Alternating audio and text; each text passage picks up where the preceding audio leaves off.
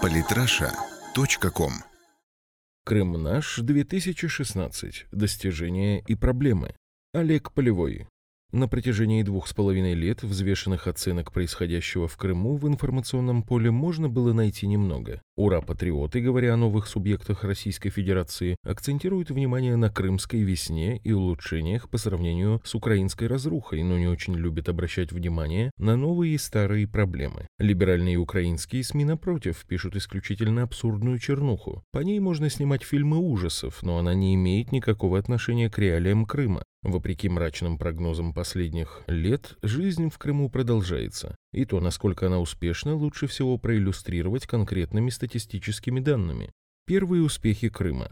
Так, воловой региональный продукт Крыма и Севастополя по итогам 2015 года вырос почти на треть, со 181 до 256 миллиардов рублей. При Украине его максимальный показатель составлял 44 миллиарда гривен, что равно примерно 170 миллиардам рублей по старому курсу или чуть более 100 по сегодняшнему. Индекс промышленного производства по тогда еще Крымскому федеральному округу в 2015 году поднялся до 12%. При этом его темпы продолжают расти. В первом полугодии 2016 промышленное производство выросло еще на 23%, в обрабатывающей промышленности на 9%, в добывающей на 40%, в производстве и распространении электроэнергии, газа и воды на 56%. Вопреки скепсису, кликуш продолжает расти количество посещающих Крым туристов туристов. Динамика показывает плюс 26% к показателю прошлого года. На сегодняшний день объем турпотока уже перевалил за 4-миллионную отметку.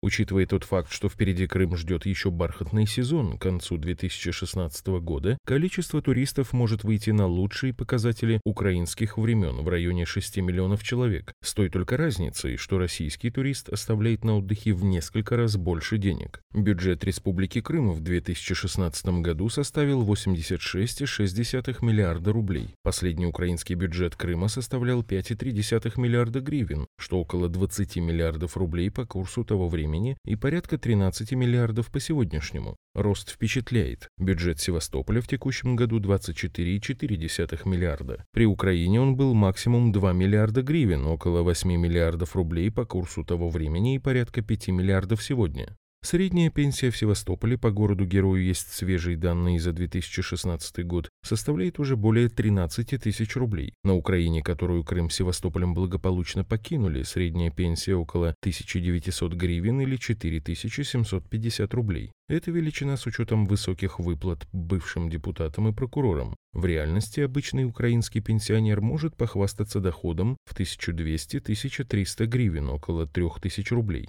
Средняя грязная зарплата в Севастополе сейчас 26,6 тысячи рублей, в Крыму 24 тысячи. Соответственно, в среднем житель город-героя получает на руки чуть более 23 тысяч, а РК чуть менее 21. Средняя грязная зарплата на покинутой Крымом Украине около 5300 гривен, чистая на руки 4250 или 10600 рублей по нынешнему курсу. И это с учетом высоких киевских зарплат. В украинской провинции о таких и не мечтают. Таким образом, разрыв в доходах между крымчанами и украинцами вырос почти в три раза, и это при том, что цены в магазинах российского Крыма и Украины уже практически выровнялись, а за коммунальные услуги в Крыму платят в разы меньше. В Крыму реализуются просто грандиозные проекты. Дабы спасти крымчан от заботы киевских властей, в ударном темпе был построен энергомост, благодаря которому были практически полностью устранены энергетические проблемы полуострова. Частично решен вопрос с обеспечением Крыма водой.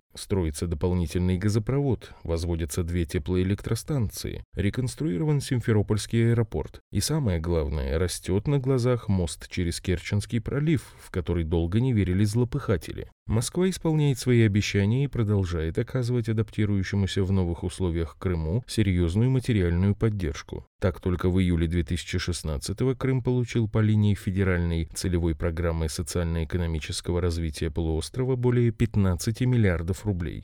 Старые и новые проблемы, недоработка местных властей.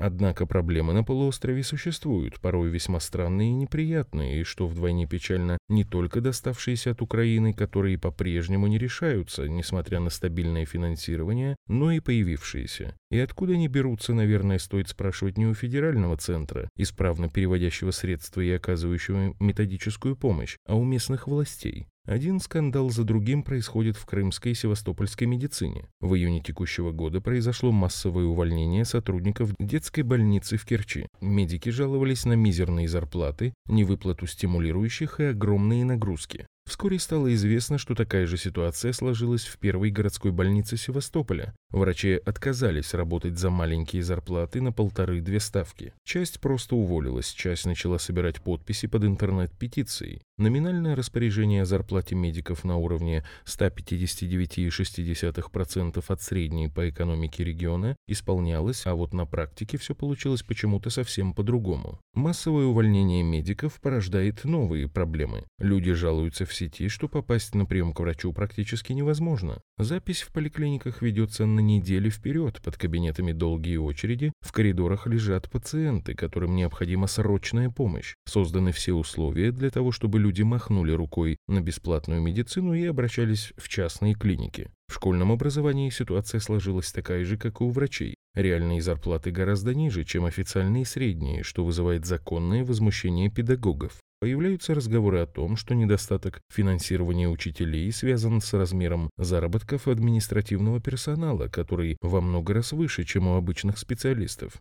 То, что о проблемах достаточно долго молчали и заговорили только после массового увольнения бюджетников, тенденция весьма тревожная. Если проблема есть, о ней нужно как минимум говорить. Удручает состояние крымских дорог. Понятно, что они достались Крыму по наследству от Украины, не в лучшем состоянии, но уже прошло два с половиной года, а они по-прежнему практически не строятся. Дошло до того, что замечание по состоянию дорожного покрытия на полуострове на днях властям Севастополя и Крыма пришлось сделать лично президенту России Владимиру Путину. В социальных сетях и на форумах Крыма и Севастополя можно также найти множество нареканий по поводу вывоза мусора, состояния общественных пляжей, массовой незаконной торговли, самоуправства застройщиков. Все эти вопросы также находятся в компетенции местной власти, но решаются почему-то очень туго. А если они не будут решены до следующего года, то конкурировать с другими туристическими направлениями Крыму будет все сложнее и сложнее. Горы, море, скалы, средневековые крепости, античные города, дворцы XIX века, заповедники и сафари-парки – все это прекрасно, но любоваться из окна на мусорные кучи туристам не особо приятно. Отдельный вопрос, вызывающий серьезные нарекания у крымчан, связан с отказом ряда крупных компаний, играющих важную социальную роль, заходить на полуостров из-за боязни санкций. В некоторых отраслях были найдены обходные маневры. Например, местное госпредприятие «Почта Крыма» оказывает полный спектр почтовых услуг, связью МТС можно благополучно пользоваться в региональном роуминге, в пределах полуострова работает местная железная дорога. Но отказ заходить в Крым крупнейших финансовых учреждений России после ухода украинских принес крымчанам серьезнейшие неудобства. Люди жалуются, что рынок финансовых услуг был отброшен на 10-15 лет назад. Крупные российские банки в Крыму филиалы не открывают, а зашедшие мелкие массово уходят из полуострова. Те же, кто все же остается работать, становятся монополистами на рынке, что очень сильно отражается на качестве оказываемых ими услуг. Есть вопросы и с развитием боящихся Крыма крупных торговых сетей.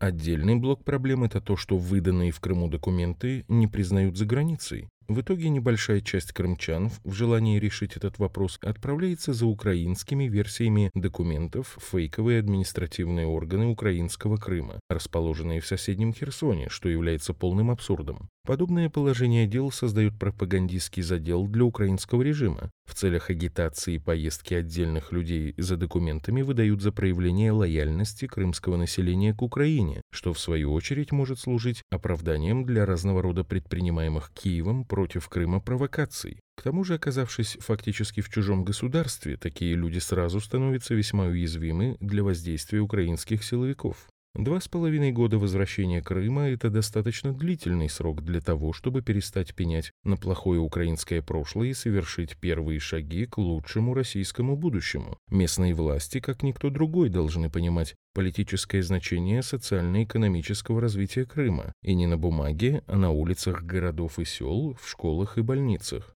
А федеральным российским компаниям стоит задуматься вместе с руководством Крыма над поиском алгоритмов, которые позволят экономическому и политическому пространству полуострова окончательно интегрироваться в российское. Правильным шагом в этом направлении стало недавнее включение Крыма в состав Южного федерального округа. Крымчанин должен иметь доступ ко всем возможностям, которые есть у жителей Белгорода, Краснодара или Екатеринбурга, а власти Крыма обязаны научиться работать не хуже властей материковых российских регионов. Переходный период для Крыма постепенно уходит в прошлое. Держаться за него как за средство оправдания своих просчетов больше не получится. О том, что в жизни Крыма была Украина, лучше вообще забыть, чтобы не занижать стандарты и требования к себе. Равняться всегда стоит на лучшее.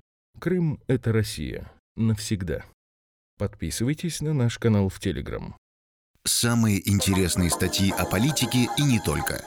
Читайте и слушайте каждый день на сайте polytrasha.com.